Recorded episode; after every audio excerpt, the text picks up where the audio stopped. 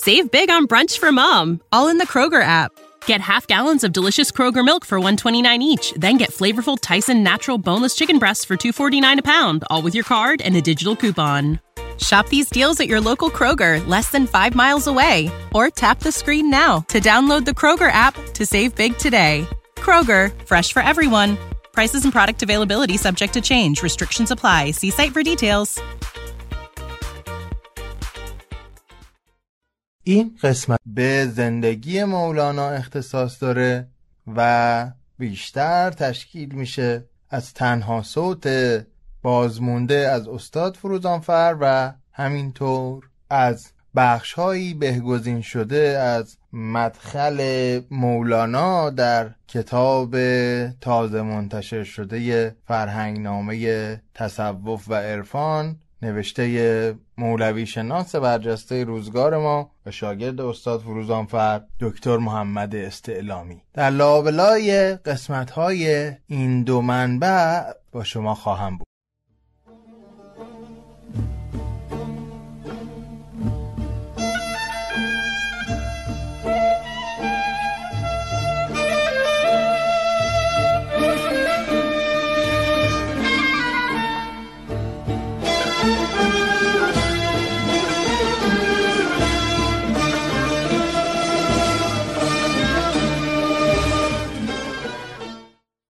اعتراف به عدم قابلیت و کمایگی سخنی چند درباره مصنوی شریف خواهم گفت.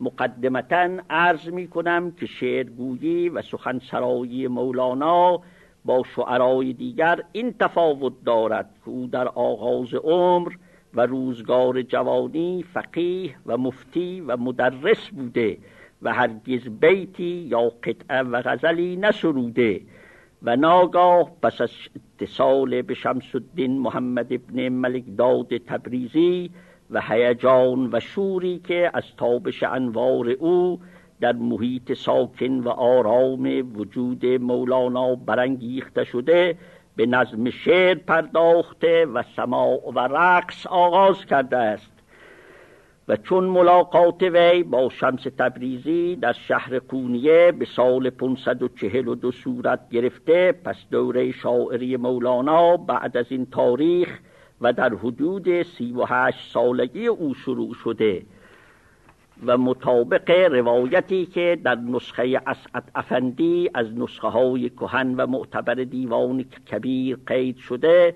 نخستین غزلی که فرمود غزلی است که مصراع اول آن این است آه از آن رخسار برقنداز خوشمه پاره ای چنان که آخرین غزل وی به نص شمس الدین افلاکی که با سلطان ولد فرزند مولانا معاصر بوده و کتابی مفصل و مبسود در شرح احوال مولانا و پدر و یاران گزین وی تعلیف کرده غزلی است که در شب آخر زندگی یعنی شب پنجم ماه جماد الاخره سال 672 به نظم آورده و مطلعش این است رو سر بنه به بالین تنها مرا رها کن ترک من خراب شبگرد مبتلا کن و بنابراین دوره شاعری او تقریبا سی سال می شود.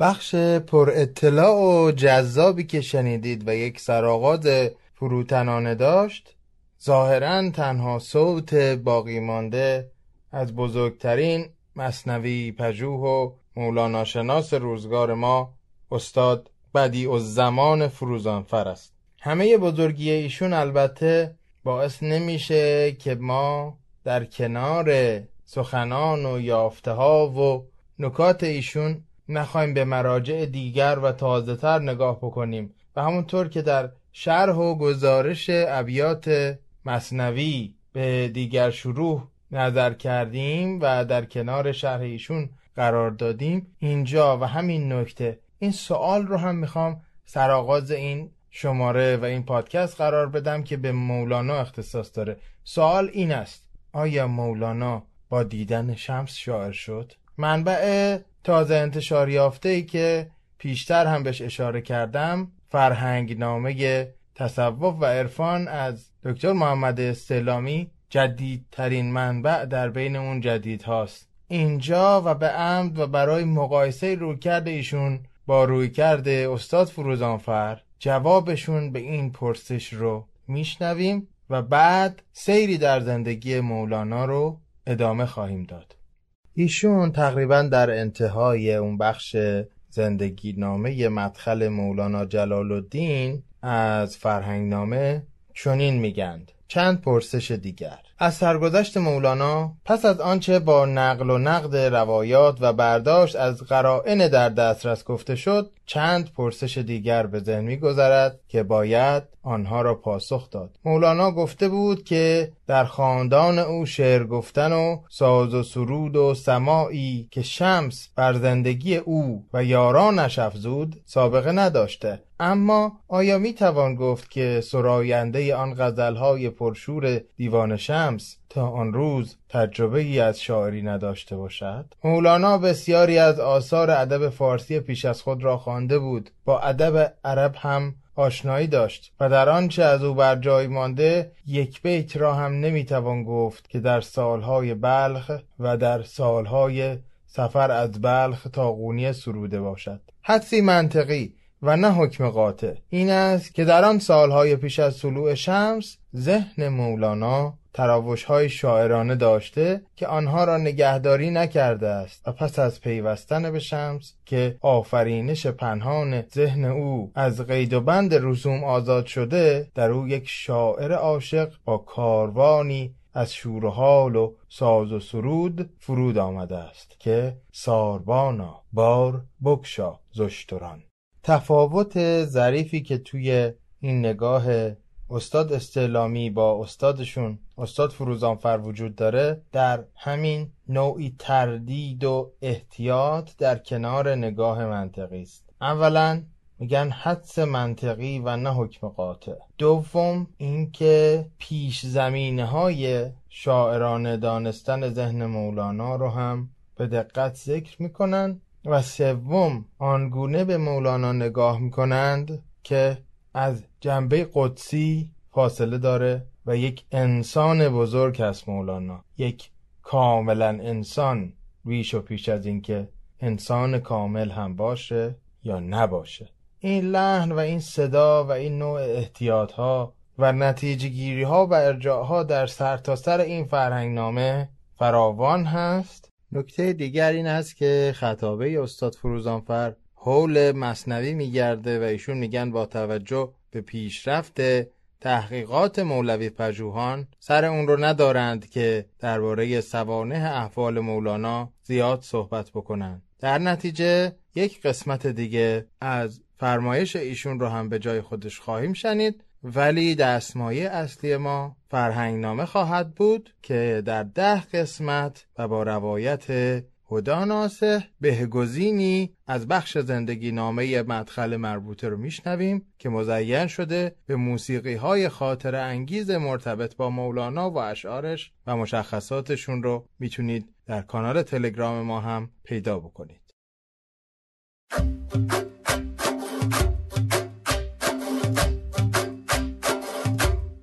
یک. مولانا جلال الدین محمد 604 الی 672 قمری.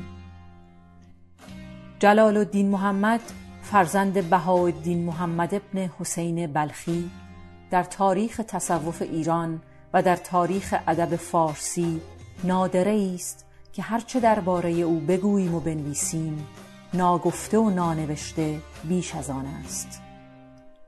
واژههایی مانند عالم، فقیه، واعظ، مفسر، مدرس، محقق، متفکر، شاعر، صوفی و عارف هیچ یک تصویر جامعیت شخصیت او نیست و در زندگی پربار او گویی همه مریدان و دوستداران هم خطابی جامعتر از واژه مولانا یعنی بزرگ ما سرور ما را برای او مناسب ندیدند. و با خلاصه کردن همه اوصاف او در واژه مولانا گویی همه آن اوصاف دیگر را هم بر زبان می آوردند.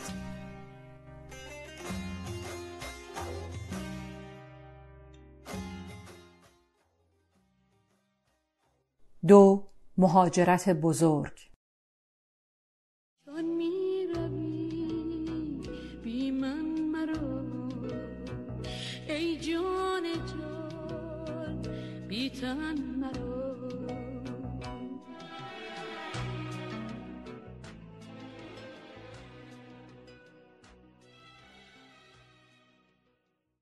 بهاءالدین محمد مشهور به بهاءالدین ولد در بلخ واعظی سرشناس بوده که شهرت او به شهرهای دیگر خراسان بزرگ می رسیده و سخنان او که گاه با لطایف کلام صوفیان همراه بوده بر دل مشتاقان می نشسته است.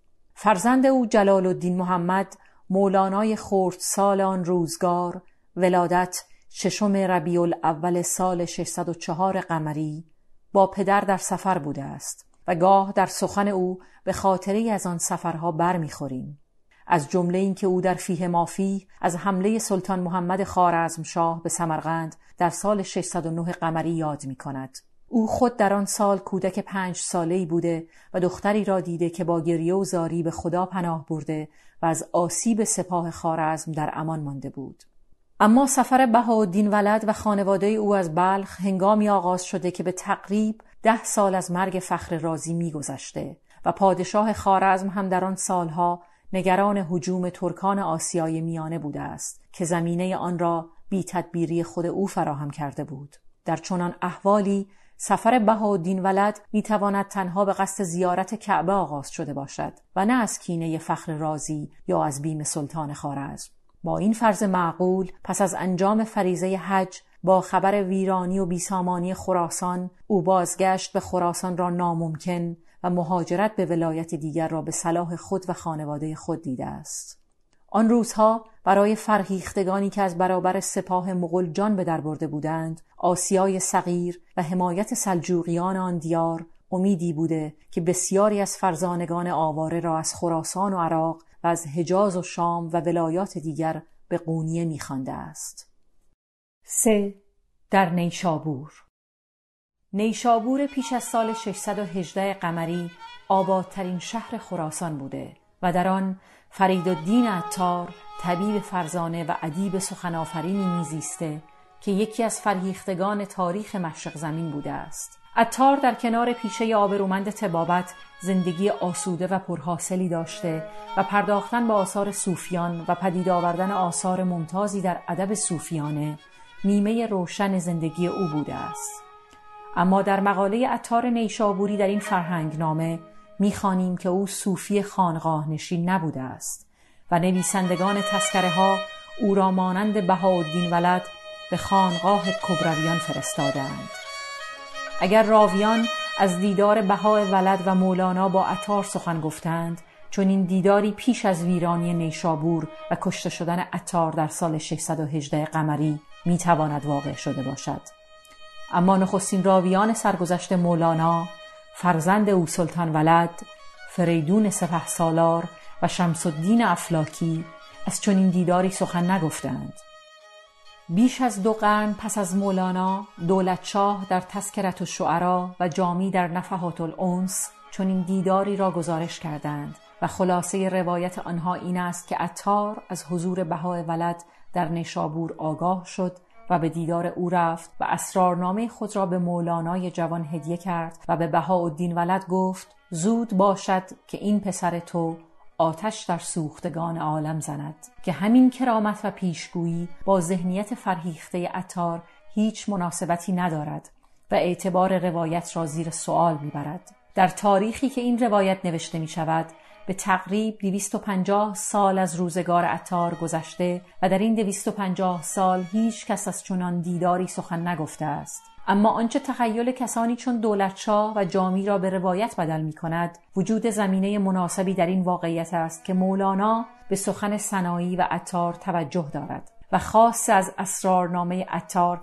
چند حکایت در مصنوی آورده است و در آن روزگار که هیچ کس از سندیت روایات نمی‌پرسد همان چند حکایات اسرارنامه در مصنوی مولانا می تواند روایتی را در تخیل دولتشاه یا جامی پدید آورده باشد و دیدار مولانای نوجوان با اتار تخیلی است بر پایه این واقعیت که مولانا شعر عطار را دوست می داشته است.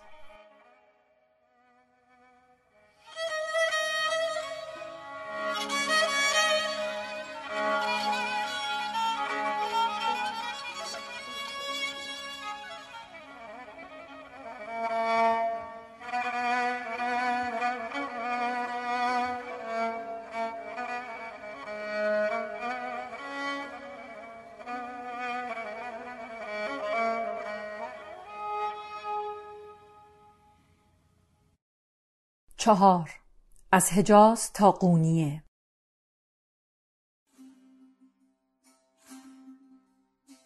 پس از زیارت کعبه و به احتمال قابل قبول زیارت مرقد رسول خدا مسافران از راه کاروانی غرب شبه جزیره عربستان رهسپار شام شدند و باز جزئیات و مدت ماندن آنها در شهرهای دمشق و حلب که در آنها مدارس و حوزه های علوم دینی دایر بوده است روایات مستندی ندارد. می‌دانیم که مادر مولانا در لارنده درگذشته و خاک او در آن شهر است. مولانا هم در لارنده گوهر خاتون دختر شرف الدین سمرقندی مادر سلطان ولد را به همسری گرفته است. اما باز همه جزئیات روایت افلاکی که مسافران را روی هم دوازده سال در آن شهرها سرگردانی کند درست نیست. اگر آنها پس از آغاز سفر از بلخ و رفتن به بغداد و حجاز و شام دوازده سال دیگر در سفر بوده باشند ورودشان به قونیه پس از درگذشت بهاءالدین ولد می شود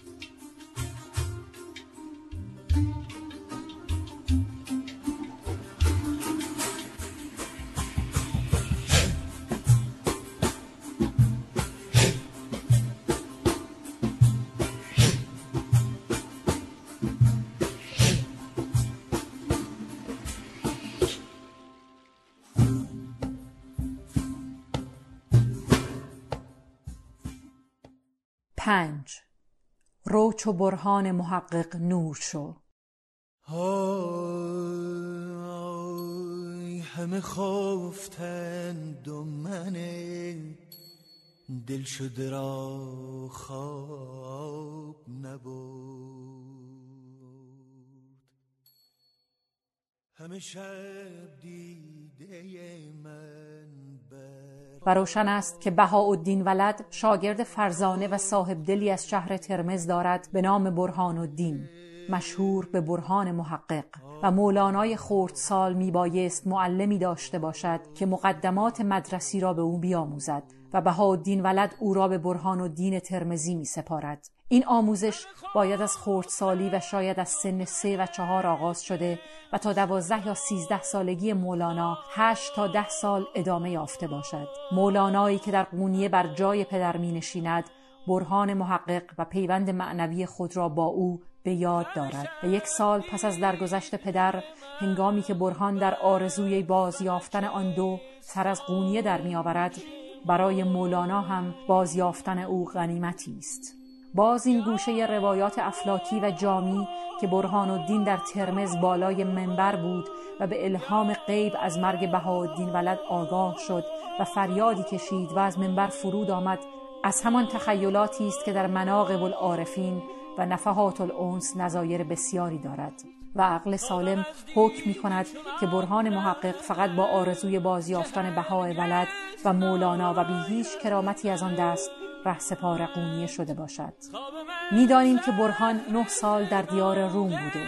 در آن سالها مولانا از تعلیم و ارشاد او فیض می برده حضور او در تعالی روحانی مولانا مؤثر بوده. اما اینکه او مولانا را مطابق روایت چند بار به چله نشانده و دو بار به شام فرستاده است روایات مستند و معتبری ندارد و گفته شد که مولانا تا پایان زندگی برهان الدین محقق ترمزی و پیش از طلوع شمس تبریز در قونیه همچنان سرشناسترین مدرس علوم شرعی و در لباس اهل مدرسه بوده است.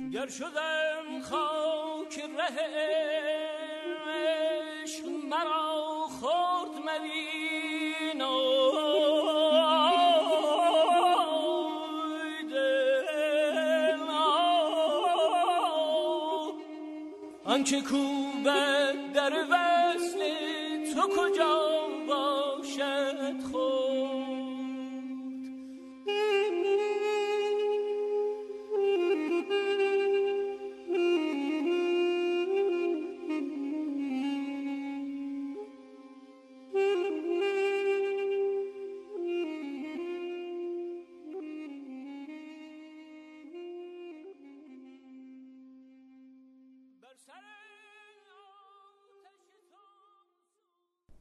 شش طلوع شمس تبریز در قونیه.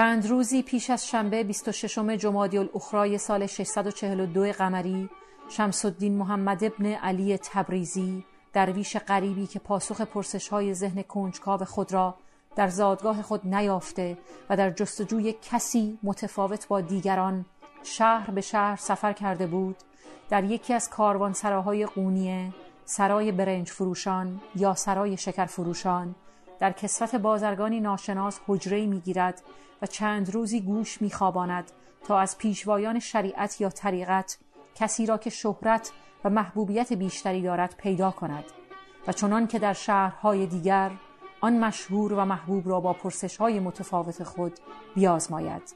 او چند روزی میماند و میشنود که مردی از بلخ به نام جلال الدین محمد مدرس چند مدرسه و گرمی بازار او چنان است که دیگران را به رشک آورده و شمس هدفی برای مرد آزمایی پیدا می کند. به یاد داشته باشیم که مولانا هم با اینکه هنوز در کسوت اهل مدرسه است و هیچ نشانی از سلوک صوفیانه در زندگی او نیست شاگرد پدری بوده است که گاه با سخنان اهل مدرسه نظر موافق نداشته پیش از طلوع شمس هم مولانا نه سال در سایه ارشاد برهان و دین محقق ترمزی ذهنش خراشهایی برداشته بود و در برخورد با شمس تبریزی برای یک تجدید حیات روحانی آمادگی داشت.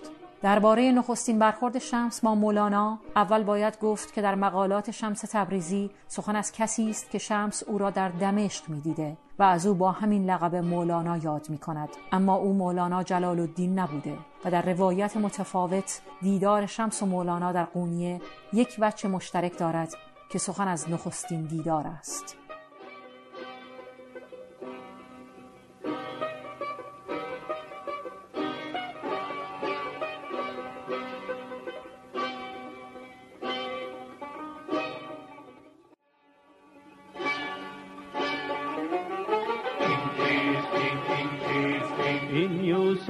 ثانیست این خضر است و الیاس این مگر یا آب حیوانیست این این باغ روحانیست این یا بزم یزدانیست این این کیست این این کیست این باغ روحانیست این یا بزم یزدانیست این ظلم سپاهانیست این یا نور سبحانیست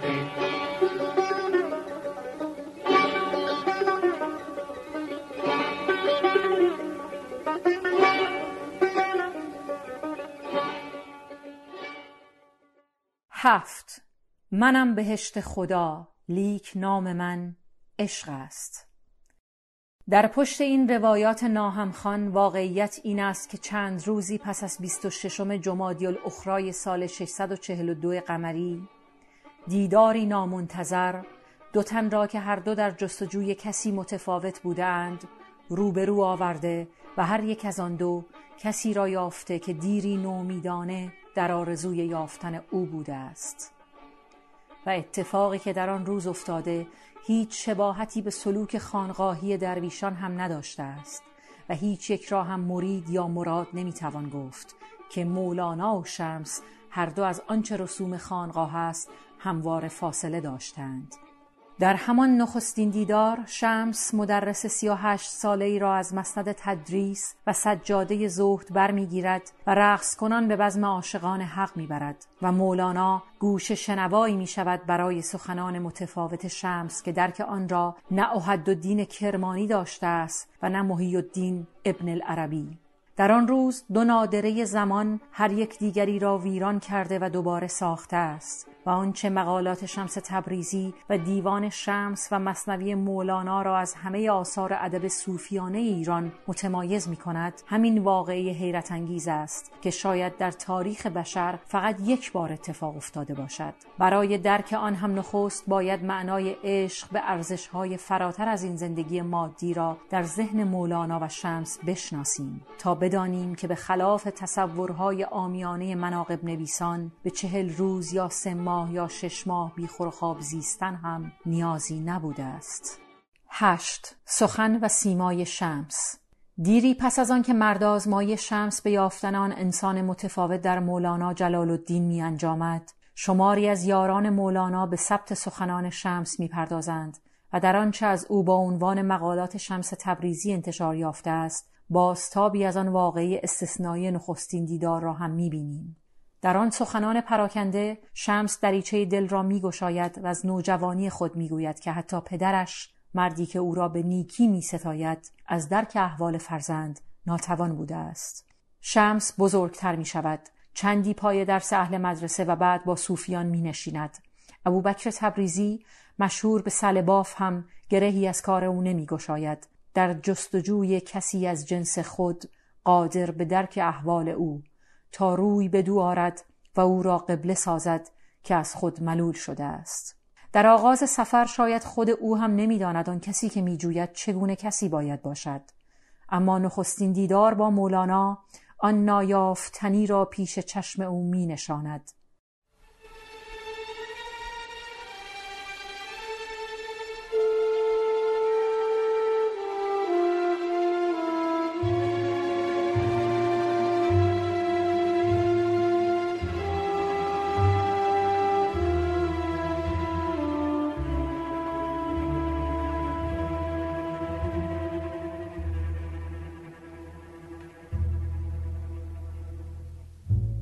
هر زمان نامین شود دنیا و ما.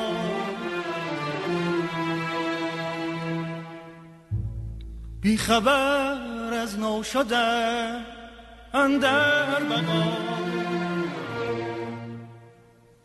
پس تو را هر لحظه مرگ و رجعتیست مصطفی فرمود دنیا ساعتیست آزمودم مرگ من در زندگیست چون رئیس این زندگی پایندگیست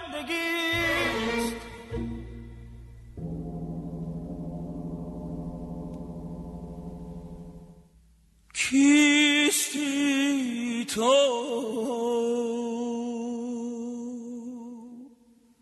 کیستی تو؟ قطره از باده های آسمان. اینجا هم زندان و ما زندانیان. حفره کن زندان و خود را وارهان. کیستی تو؟ آدمی مخفیست در زیر زبان. این زبان پردست بر درگاه جان. کیستی تو؟ در مقالات شمس تبریزی شخصیت شمس وجوهی همانند با عارفان و فیلسوفان و شاعران و درویشان دارد و در کنار هر یک از آنها بنشیند غریب است و از آنها نیست و پنهان زیستن در کاروانسرای قونی هم باستاب همین قربت است. در آن کنج کاروانسرای می باشیدم. آن فلان گفت به خانقاه نیایی؟ گفتم من خود را مستحق خانقاه نمی بینم. این خانقاه جهت آن قوم کردند که ایشان را پروای پختن و حاصل کردن نباشد. گفت مدرسه نیایی؟ گفتم من آن نیستم که بحث توانم کردن. اگر تحت لفظ بحث کنم آن را نشاید که بحث کنم. و اگر به زبان خود چنان که من میاندیشم بحث کنم بخندند و تکفیر کنند و به کفر نسبت کنند. من غریبم و غریب را کاروانسرا لایق است. باز بگویم که رابطه مولانا و شمس هیچ شباهتی به سلوک خانقاهی ندارد و آن دو نه پیر یکدیگرند و نه مرید یکدیگر. هر دو چون دیوژن روز روشن چراغ برگرفتند که از دیو و دد ملولم و انسانم آرزوست. نه. بروید ای حریفان بکشید یار ما را. بیگمان مولانا و شمس چندی؟ و نه چند ماه به خلوت نشستند تا آنچه را در مدرسه نمی‌توان گفت با یکدیگر بگویند و بدانند که راهشان نه از مدرسه میگذرد و نه از خانقاه. اما به جهانی فراتر از این دنیای خور و خواب و خشم و شهوت می‌رسد. مولانا از کرسی تدریس و سجاده زهد برخواسته بود تا دست بیفشاند و پای بکوبد. غزلهای شورانگیز بخواند و خدا را در فریادهایی بجوید که به تمامی از دل برخواسته بود. اما در قونیه چه میگذشت؟ مدرسان دیگر که درس و بحثشان در قیاس با مولانا از رونق افتاده بود فرصتی یافتند و به فریاد آمدند. مریدان و شاگردانی که معلم و مولای خود را از دست داده بودند با آن فریاد پیوستند و شمس شهری را به آشوب کشید. اما شمس ماجراجوی بدندیشی نبود که به نام دین و خدا همه چیز را ویران و مرادی محبوب را از مریدانش جدا کند و وجدانش او را نیازارد. در آن آشوب اگر سخن از کفر و الهاد و جادوی شمس یا از جنون و گمراهی مولانا بر زبان آمده باشد به دور از آب و تاب روایات گزارش واقعیت است. شمس پس از پانزده یا شانزده ماه پرآشوب در اندیشه رفتن بود. تا شاید آرامش را به مولانا و خوشنودی آن را به مریدان او بازگرداند. و بازگرداندن آرامش به مولانا ممکن نبود. روشنی خانه تویی خانه به مگذار و مرو. پنج شنبه بیست و یکم ماه شوال سال 643 قمری شمس بی خبر از قونیه می رود و نمی‌گوید که به کجا می رود. روشن است که با رفتن او آن شور عاشقانه مولانا بالا می‌گیرد و غزلهای پرشورتری از جان و دل او میجوشد. اما نبودن شمس بیش و کم راهی باز می‌گذارد که یاران بار دیگر مولانا را در حلقه محبت بگیرند. به سماع او بپیوندند و درس تازه آغاز شود که در آن مفتی عشق همه را به سماع می‌خواند و این متعصبان شهر را بیشتر کلافه می کند و مولانا از این مقتضای شرایط بیمی ندارد و دلتنگ نیست. جستجوی شمس دیری بی حاصل میماند کجا رفتی که پیدا نیست گردت؟ زهی پرخون رهی کین بار رفتی. پس از چندی از دمشق خبر می‌رسد که به شام است شمس تبریزی. به تقریب تا یک سال پیامها و نامه های مولانا شمس را باز نمیگرداند و مولانا سلطان ولد را با وجوهی برای هزینه سفر به دمشق روانه می کند. نمی‌دانیم که فرزند مولانا چند ماه در سفر بوده است تا شمس را به قونیه بازگرداند. در سخنان بر جای مانده از شمس از او میشنویم که بازگشتن به قونیه را آسان نپذیرفته و پس از موافقت هم با سلطان ولد قرار او این بوده است که راه درازی را پیاده بپیمایند. شمس سخن از بازگشت از حلب گفته است اما سلطان ولد می‌گوید بازگشت از دمشق جانب روم گزارش روشن این رفتن و بازگشتن را هم بی آب و تاب راویان در ولدنامه او باید خواند و در برداشت های منطقی استاد فروزانفر در زندگی مولانا جلال الدین محمد مشهور به مولوی.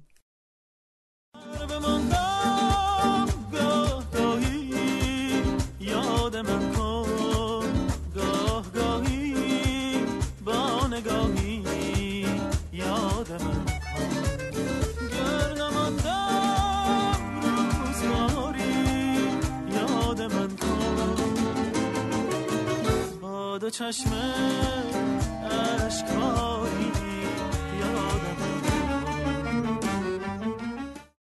ده. بوی گل را از که جوییم؟ از گلاب. بار اول که شمس از قونیه رفته بود او را در دمشق یافتند و او از دمشق یا حلب به قونیه آمد. گویا مولانا خود به امید بازیافتن شمس به شام رفته و سخن از دو سفر است که شاید فراغت از آشوب قونیه بوده و اندوه فراغ شمس را هم تسکین می‌داده است. در دیوان شمس اشاره مولانا به دمشق در چند غزل هر یک می‌تواند اشاره به سفر اول یا سفر دوم شمس باشد. آنچه این سفر یا این دو سفر را به واقعیت نزدیک می نماید تصویری است که سلطان ولد از برخورد مردم شام با احوال مولانا به دست می دهد که با همه شیفتگی به شخص مولانا از عشق او به شمس در شگفت بودند که شمس در چشم آنها یکی از گمنامان عوام بوده و مرتبه نداشته است که مولانای روم چنان دیوانه او شود.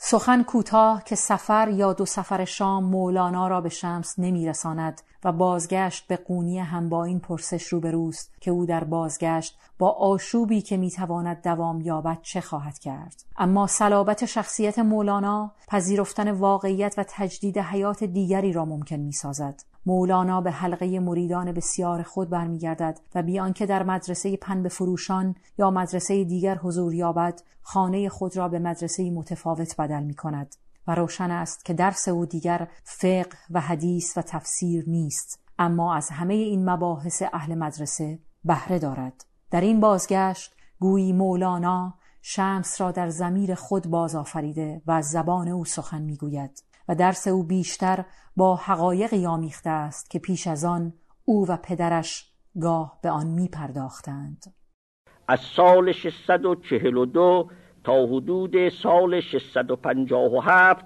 یا 662 طبع مولانا به نظم مصنوی رغبت ننموده و مدت 15 یا 20 سال تنها به سرودن غزل و دیگر انواع شعر می پرداخته است. پس از وفات صلاح الدین فریدون زرکوب در غره محرم سال 657 مولانا به صحبت چلبی حسام الدین حسن ابن محمد سرگرم گشت و مطابق روایاتی که هست وی از مولانا درخواست تا منظومه بر وزن حدیقه سنایی غزنوی یا منطق الطیر فرید الدین محمد عطار نیشابوری به نظم آورد. و مولانا هیچده بیت که در آغاز نخستین دفتر مصنوی آمده و در اون اوقات سروده بود بر حسام الدین عرضه فرمود و بدین ترتیب نظم مصنوی آغاز گشت و مولانا به تقاضای حسام الدین مصنوی را به نظم می آورد و حسام الدین می نوشت و باز بر مولانا می خون تا به سبب مرگ زوجه حسام الدین فترتی واقع گشت و مدت دو سال نظم مصنوی در عهده تعویق افتاد تا آنکه حسام الدین فراغی حاصل کرد و تقاضا را از سر گرفت و مولانا به نظم دفتر دوم شروع فرمود و مرتبا تا پایان دفتر ششم به نظم مصنوی اشتغال داشت. مولانا خانی مصنوی معنوی. آنچه شنیدید کوششی بود در مرور بر زندگی مولانا در نوزدهمین اپیزود از پادکست مولانا خانی که سرآغاز فصل دومش هم هست. در پایان این قسمت چند سپاس وظیفه منه. اول از شما شنوندگان و مخاطبانی که پرمهر و خطاپوش ما رو همراهی کردید و امیدواریم که همراهی شما رو از این به بعدم داشته باشیم. دوم از استاد محمد استعلامی که وقتی من باهاشون مطرح کردم که می‌خوام بخشهایی از مدخل مولانا جلال الدین رو در اپیزود ویژه خودم بگذارم با عنایت همیشگی محبت کردند و محتوای اون رو به من رسوندند تا بتونم در کوتاهترین زمان بیشترین استفاده رو ازش ببرم. سوم برمشه تاهریان به واسطه تمام جد و جهدی که در این مدت با ما داشته است و همراهی گشاد دستانش در کنار هدا ناسه یار تازه مولانا خانی که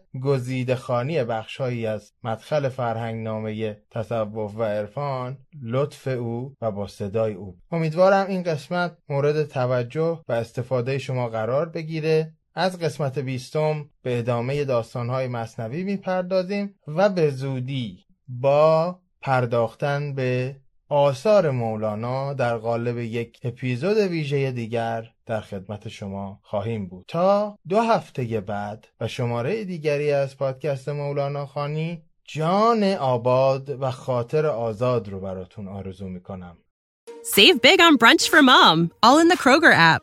Get half gallons of delicious Kroger milk for 129 each, then get flavorful Tyson natural boneless chicken breasts for 249 a pound, all with your card and a digital coupon. Shop these deals at your local Kroger, less than 5 miles away, or tap the screen now to download the Kroger app to save big today. Kroger, fresh for everyone. Prices and product availability subject to change. Restrictions apply. See site for details.